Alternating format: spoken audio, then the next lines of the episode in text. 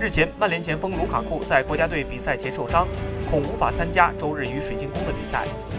此外，加上之前受伤的博格巴、马夏尔，穆里尼奥的球队在周末联赛的排兵布阵方面恐将遇到难题。据报道，卢卡库在比利时对阵冰岛比赛之前就遭遇了腿筋的受伤。值得一提的是，这已经是本赛季以来卢卡库第二次受伤。除了卢卡库，马夏尔和博格巴的受伤更是让穆帅担忧。